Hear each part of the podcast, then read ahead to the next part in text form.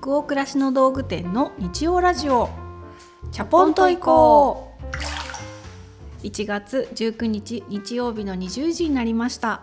こんばんは。ナビゲーターの店長佐藤とアシスタントの吉部こと青木がお届けします。日曜ラジオチャポンと行こうでは明日から平日が始まるなという気分を皆さんからのお便りをもとに女湯トークを繰り広げながらチャポンと緩めるラジオ番組です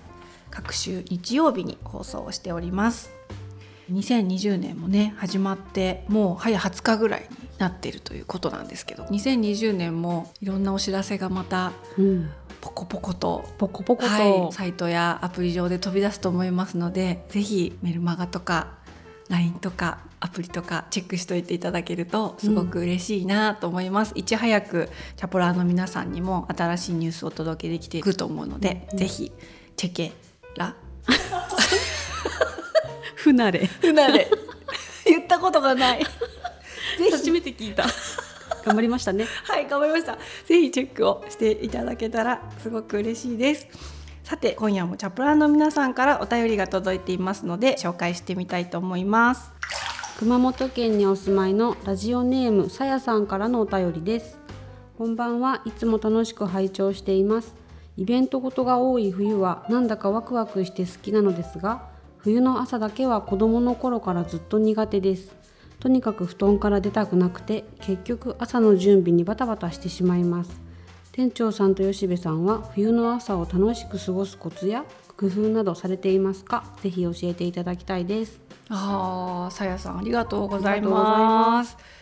吉部さんあるんじゃない？こういうの多分。冬の朝はね、うん、美味しいもの買っとくとかはあるんですけど美味しいパンとか。美味しいパンとか。でももう冬は起きれないので、うん、起きるための工夫をしてますね。起きるための工夫？起きる布団から出るための？布団からまず出るための工夫が必要なんですけど、うん、何回かこうアラームを鳴らすんですよ。携帯で2分刻みとかに5回ぐらい鳴らして、ちょっと迷惑なんですけど、でここで起きなきゃもうダメっていう時だけ音楽変えるんです。へえ。もうもう今みたいな感じで起きれるので そこからそのリミットの音楽が聞こえることで起きるっていう工夫にはなってるかな。だから楽しめてないんですよねこの冬。そうやっと起きてる。そうだね私も子供も本当に冬は布団から出られなくて、うん、あと1分あと30秒みたいな感じで時計とにらめっこしながらギリギリまでいるんですけど布団から出た後まず寝室から出てリビング行ってキッチン行ってっていう感じの間取りの動線になるんですけど、リビング行ったらすぐ床暖房をつけて加湿器をつけて水あるかチェックしてでやるとなんかちょっとずつシャキッとしてくるっていうのはあります。そうねちょっとずつよね、うん、そうちょっとずつ。やっぱり晴れてるっていう日すごい嬉しいんだよね。窓から朝起きていくとリビングに光が差し込んでいて、うん、ああ今日いい天気だってなるんで、うん、バーって冬でも窓開けて、うん、おおいい空気やねんっていう、うん、急にね。そう急にね。どんよりした天気が続く日、冬の、はいあもうなんか何もしたくなくなっちゃうので、うん、平日はそこから頑張って朝の支度したり、うん、会社行ったりしますけど休日はねまた私布団に戻っちゃったりしてる。一回起きてリビングとかいくつかそのセッティングをして、うんうん、コーヒー飲んだり朝ごはん食べたらちょっとお母さんもう一回寝てくるわみたいな感じで寝室に帰っていくっていうシーンもあります。でもそれが好き。楽しい湯たんぽを作り直すのよ、朝起きて一回ぬるくなったお水捨ててまた熱々の湯たんぽにしてスマホ持ってホクホクホクホクしながらまた布団に入るっていう。最高。冬はそれでいいよね。そう。ダメかな。いいよ。いいですよ。だって寒いし。ね、うんお布団最高ですよ。お布団最高。はい。その他にもたくさんのお便りありがとうございます。お便りはすべてチャポイコスタッフ全員で楽しく興味深く拝見をさせていただいております。私たちの本当元気のね、うん、パワーをいただいている源なので、うん、ぜひ引き続きよろしくお願いいたします。それでは本日のテーマに行きましょう。宮城県にお住まいのラジオネームひらひらさんからのお便りです。こんばんは。いつも楽しみにしていますアプリも早速ダウンロードしました。これからたくさん使っていきたいと思います。コラムでアプリを作る工程を語った店長さんのお話が温かみと親しみのある言葉でとても和みました。いつも感じていましたがお二人の言葉のチョイスが素敵ですっと心に入る言葉ばかりです。私は話し下手でボキャブラリーも少なく昔から誰かに説明したり思いを話したりするのが苦手です。職業柄たくさんの人たちに話す機会が多いことやお人柄からにじみ出るものもあるかと思いますが周りを和ませてくれる言葉やパワーはどうやって生まれてくるのかとても気になります言葉を選ぶポイントや話す時に意識していることがあれば教えてください。お難しい。難しい恐れ多いないや本当ですね、うん、でもひらひらさん。北欧暮らしの道具店の iOS のアプリが11月の末にリリースをされて、はい、もうすでにたくさんの方にねダウンロードして使っていただけている様子なんですけれどもそれを発表する時に、うん、北欧暮らしの道具店の店長として代表してお客様にこういう経緯でアプリを作ったんですよっていう挨拶の文章を書かせていただいたので、それをきっとひらひらさんが読んでくださったんですよね。まずそれがすごい嬉しかったのでありがとうございます。ひらひらさんのお便りがすでにとても素敵なのでね。はい。すごく伝わってきました、うん、なのでとても温かい気持ちになりました、うん、嬉しかったしあ頑張ってアプリのお知らせする文章を書いてよかったなって心から思ったので、すごく伝わってきております。伝えられていると思います、はい、ただとても興味を持っているテーマですね私も、うんうんうん、何を話すか何を書くかそれを伝える時どういう言葉を選ぶか、うん、リズム感とか、は実店舗ではなくてお客様に実際お会いできることが本当に少なく、実際はそのインターネット上とか今ではそのアプリ上で文章とか、まあ、写真とか動画を通じてしかコミュニケーションが取れないのでその一つ一つのチョイスはすごく興味がやっぱりあり続けて。って今に至るテーマなので何でしょうこうしてますよとかっていう話ではなくめちゃくちゃ熱く喋ってしまいそうな。いや興味があるからすごい、うんね、私もやっぱり常に誰かの文章とか話してるのを聞いて同じように聞いて興味を持って教えてほしいなと思っている一人なので自分の話とか吉部さんの話ちょっと置いといてもとても興味深いテーマだなといや本当そうですね。いただいたお便りを見て書くっていう伝え方と話すっていう伝え方が、まあ、大きく分けて二軸あるとしたらそれぞれで気をつけていることが、うん、えっと、違うシーンもあるし、うん、でも話す場合も書く場合も共通してすごく大事にしていることの両方がある気がしたんですけど、うん、吉部さんもこうやってチャポンで、まあ、チャプラーの皆さんお客様の皆さんに喋るってことで伝える場面と、うん、一クラシコムの編集者として書くとか写真を撮るとかっていう2つあるじゃない？伝えるシーンって大きく分けたら、ねはい、なんかそれぞれでさ意識してることとか、うんうんうん、でも大体基本は一緒だなとかってあったりするの？基本はでも一緒なんだと思うんですけど、うん、私ラジオやってるのが不思議なぐらい、うん、おしゃべり実は自分では苦手だと思ってるんですよね。うんうんって。そうそうなんですよ。そう、おしゃべりは思いを説明したり話したりするのが苦手。結構子供の頃からずっと気持ちの話とか本当の思ってることみたいなのを話す時に、うん、溢れすぎちゃって泣いちゃう子だったんですよ。こう今でも結構そういうとこあるんですけど、なんだろうこうどうしたらいいのかなってその時からすごい悩んでてこうちゃんとしたお話ができないよこれじゃ困っちゃうって思った時に、うん、だからやったってわけじゃないけど心の友が欲しくって、うん、おしゃべりできるようにもなりたくて本を読みましたよね。うん、で本読むと書いてあることってすごく整理されてるから伝わるし、で自分でもブログみたいなものを書くようになって、うん、あ書くとちょっとだけ喋るよりは整理ができるし、うん、自分が読んでもちょっと言ってることが分かるって思えるようになって、それからちょっとずつ書くしゃべる書くしゃべるってしていくと整理ができるようになってきたって感じですかね。整頓が多分苦手でした。今も苦手だけど前はもっとできなくてこう泣いちゃうっていう感じになってたけど今は泣かずにしゃべれるようになりました私もなんかクラシコムも全体会議があるじゃないですか、うんうん、で5分ぐらい持ち時間をもらっていて毎月代表で、まあ、兄の青木さんも話すんですけど最後の締めで、うんうん、私もなんか店長パートみたいなのがあって話すんですけど、はいなんだろうねその今進捗しているプロジェクトがこうだよとか、うん、こういうことを今気にしてて取り組もうとしているみたいな話は意気揚々とできるんだけどある会社内の事象を見て、うん、すごく個人的にこういうことを感じたとか、うんうん、思い立ったっていう気持ち面の話をみんなの前でしようとするといまだに声が震えてきて泣きそうになる。あれなんでだろうね。わからないですね。あれ何なんだろうねうね忘年会とかもすごい苦手で必ず最後、じゃあ店長と青木さんそれぞれ一言ずつマイク持ってって言われると去年も泣いたし な何なんだろうね。あれ何なんだろう、ね、あの本当のことを言うっていうのはやっぱりすごく自分自身の心が揺れるんだよね。揺れるねだと思う。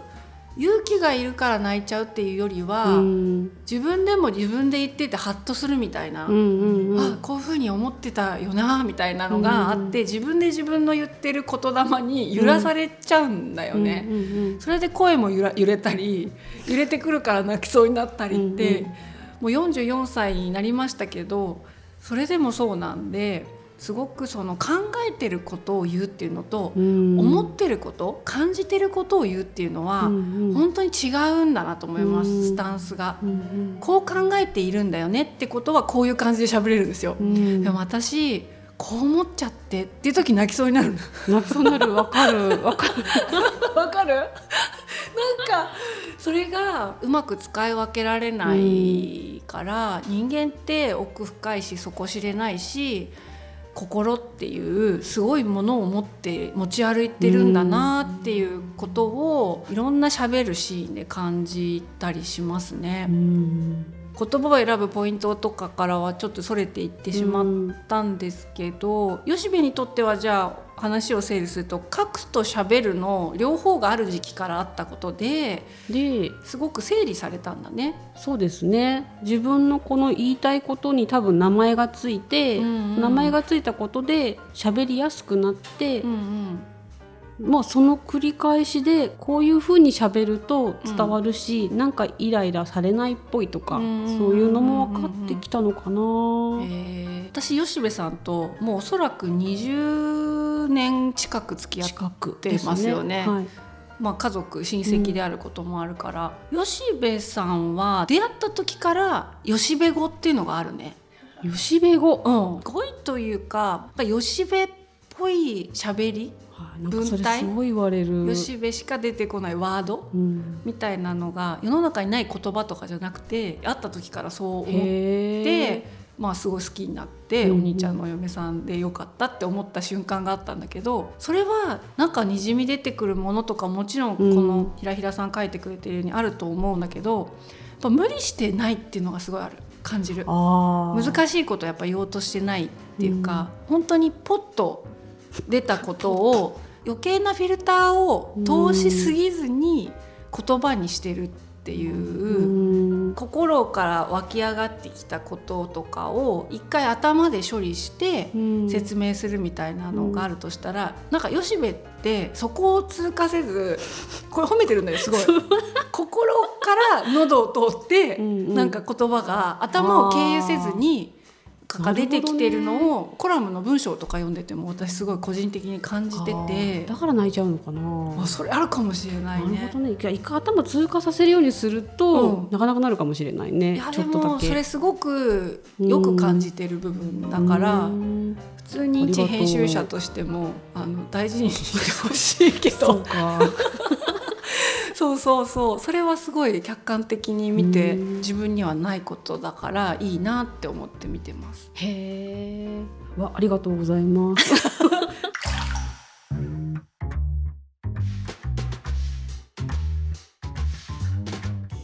アプリの話に戻るんですけどすごくあれ書くの時間かかったんですよ。なんかそう言ってましたね。はい、難しかったです。本当にあのコラムに書いた通りなんですけど、リリースするまでやっぱ不安があって、うんうん、今までも十分ウェブサイトというかを通してお客様に商品紹介したり、まあ、読み物や動画楽しんでいただいてきているので、うん、なんかそのアプリっていうものが「あ待ってました」になるのかどうかって本当に出してみないとわからないことだったんですよね。うんうんうん、そうですよね、はい、なのでそれを正直に書くっていうのを決めてさーっと書けたんですね。でもそれが決まるまでなんかこういう経緯で作ろうとしてあとかこういうことを体験してほしいっていう自分のたちの思いとかが先にすごく走りすぎてた時は何度も何度も書き直してしまって全然流れるように文章が出てこなかったんで仕事中じゃ到底書けないから休みの日にもやろうと思ってカフェにパソコンを持ってって、イヤホンで音楽聴きながら周りの環境をシャットアウトして書いた時に、あ出すまで不安だってことをお客様に言っちゃえばいいんだなと思ったんですよ。なるほどね。そうそうそう。うんうん、そしたらすごく流れるように言葉が出てきて、まず最初に不安だって言い切ってから、うん、なんで不安だったかっていうその次にじゃあなぜ不安かを書こう。こういう不安な理由があったのにそれを超えてやってみようって会社的になったのかを書こうっていう感じで、うんうんうん、なんかこう徐々に徐々に自分の中で言葉とかロジックが生まれてきたんですけど、その喋るにしても書くにしても何か大切なことを大切な人に伝えようって思う時に共通して意識してるのは何かなと思うとすごく綺麗事みたいな話に聞こえちゃったら嫌なんですけどなんか正直さとか、うんうん、やっぱり真摯さみたいなことを、もちろんすごく綺麗な人間ではないから語弊があったらあれなんですけど何かを伝える時にできるだけ100の正直を全部お客様に投げつけるなんてことはできないけれども、うんうん、知っておいてほしいくらいの正直な話は、うんうん、こういう場でも言っておきたいし、うんうん、書きたいっていうのがあるかもです。なるほどね、うんそうね本当に出せるのって全部出すと受け止める方にもパワーいるしね。ですよね正直さってやっぱり一個間違えると押し付けだなって私思っていて、うんうんうん、何でも正直に言えばいいっていうことではないなと思ってるんですね。うんうん、それって正直に言った側が気持ちいいだけの話なんで、うんうん、時にそれは武器になって人を傷つけたり負担を与えてしまうことがあるからまず書く時話す時の、まあ、大切にしているポリシーとしてはできるだけ正直に書くとどうなるか正直に話すとどうなるかっていうことを頭の中で繰り広げながらそれを出してみて文章だったらそれが書き直すっていう形で遂行するっていうフェーズがあるからやれるんですけど喋る時はそれを同時進行で調整しながら多分やっていくんだと思うんですよね。書くことについては正直に書いてみて正直に書くと書きやすいんでやっぱり。乗って書けるから。で書いてみた上で一回客観的にしますね、それが多分一回頭通らせるっていう自分のフェーズだと思うんですけど、これなんか正直すぎて鬱陶しいかなとか、ちょっとやりすぎちゃってないかなっていう一回客観を入れて調整をそこでしてで最後に思いを入れるみたいな。その書いてることが絵空事とか、すごく客観すぎない本当にそう思ってるっていうポイントがしっかり入っているかどうか、うんうん、それが分かりやすく優しい言葉で載せられてるかっていうようなことを考えているかもしれないです。編集する時も多分一緒なんですね。読み物を編集する時も。一回わーって書いちゃうんだけどこれ10今言ってるけど多分一つでよくてっていう。その9そぎ落とす仕事をして最後にちゃんと言えたいこと言えてるかって確認するんですけどなんかそういう感じってなんですかね。そうだと思います。それを私たちはすごく各方で訓練の機会をもらっているじゃないですか、うん、だからこういう話す場でも書いてる時に何度も見返したり、うん、一回その頭通してみてでも最後にちゃんと心の部分が残されているかっていうチェックをするじゃないですか。うんそれが喋る時はライブで全部やらなきゃいけないから決しておしゃべり私も好き、うん、好きというかおしゃべりはすごく好きなんですけど、うん、人前で喋るとか本当に苦手なんですね。なので全体会議とかも本当に得意じゃないんです。うんうんだけれどこういうところでその訓練してもらってるのはすごいありがたいな、この場所このラジオっていう場所が結構私にとっては訓練になってるなって思います。もう全く私もそれはもう MeToo でございます、ね、しかも自分では思いつかないお題をいただいて考えて喋るっていうのはやっぱり訓練なんですね。すごいね 学習で訓練していただいてますよね。ありがたい。最初の方で言うセリフとか最後の締め台詞はこの台本をもらってるじゃないですか。はい、でどのお便り読むかってことだけ台本に書いてあって、うん、あとは基本的にもうそのここで即興で喋ってるから全くノー台本でやってるじゃないですか。うんうんしかもそれを後で公開して大丈夫な内容か聞いてチェックするっていう仕事をするじゃないですか。はいはい、この過程がめちゃくちゃ振り返り含めて、うんうん、でお客様からの評価もいただくじゃないですか、うんうん、良くも悪くもっていう時もあるかもしれないんですけれども、はい、一連の流れですごくお話をするということにおいて鍛えていただいてますよね。ありがとうございます。本当チャプラーの皆さんに訓練していただいてるような、ね、はい、あの気持ちですとそのひらひらさんからこのお便りいただいてパッと思いついたことがあったんですよ。うんうん、なんだろう。あれもうまさに大事にしようとしているのはあれやと思ったのがあって、うんうん、これいつ知った言葉か記憶にないんですけど北欧暮らしの道具店の仕事を始めておそらく間もない頃に何かで読んで知ったんですけど、うん、井上久志さんっていう作家の方が生前すごく繰り返しおっしゃっていた言葉のようでそれだけちょっと今日メモしてきたんですけど、うん。はい、読んでいいですか、はい、すごいしみるんですこれ。読みます。難しいことを優しく優しいことを深く深いことを面白く面白いことを真面目に真面目なことを愉快にそして愉快なことはあくまで愉快にという言葉を本当に昔知って今日ひらひらさんにいただいたお便りを総括するとすれば、はい。すごくこうありたいと思ってます。全然到達してないですけど、生きている人生の中でまあ本当よく悩んでよく生きてそういうことの結果が糧となって、うんうん、難しいことを優しく言えてでも優しいことを深く話せてでもそこにユーモアとか、うん、やっぱり面白さ愉快さ、うんうん、真面目さ、うん、があってっていうふうにまあ、到達できる気はしないけど到達しようとして生きていきたいなってすごい思ってる。そういう人に私はなりたいですよ。なんかなんかの言葉ですね。なんかありますね。そういう人に私はなりたいって。それまたなんか別であるよ。違うやつだ。違うやつだ。でもなりたいよね。でもなりたい。そういう人でありたい。なれるようになりたい。そう。難しいことを優しく優しいことを深くってすごい素敵じゃないですか。すごいうん。いやすごい。すごすぎてすごいしか出ないわ。私もだからすごいしかいまだに出ないんです。けどでも難しいことを優しく優しいことを深く伝えられるようになるには、うんうん、ものすごくやっぱりその難しさから逃げちゃいけないってことなのかなって私思ってるんですよね。だからそういう伝え方が精進できるようになりたいと思ったら、やっぱり難しいことを噛み砕いて要素分解してそれを頭で分かるんじゃなくてやっぱりフィジカルにというか、体や心で感じることをしなければ、そこをくぐらせることをしないと優しい言葉には変換されない気がしていて、結局生きるっていう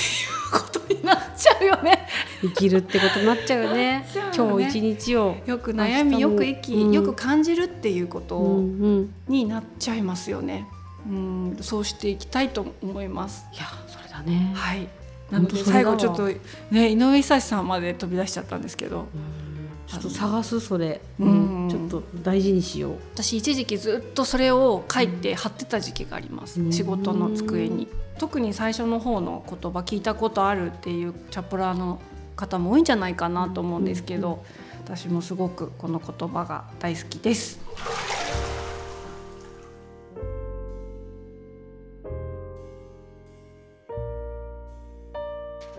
今夜の日曜ラジオチャポンと移行はここまでです。皆さんお湯加減いかがでしたでしょうか？今日はなんか吉部さん熱くなっちゃって今日は生きる3回ぐらいいっちゃったな私。いたい。た、うん、ね。今日ねもう47度じゃないですかね。47度、うん、もうちょっと入れないけど。あちあちでしたかね。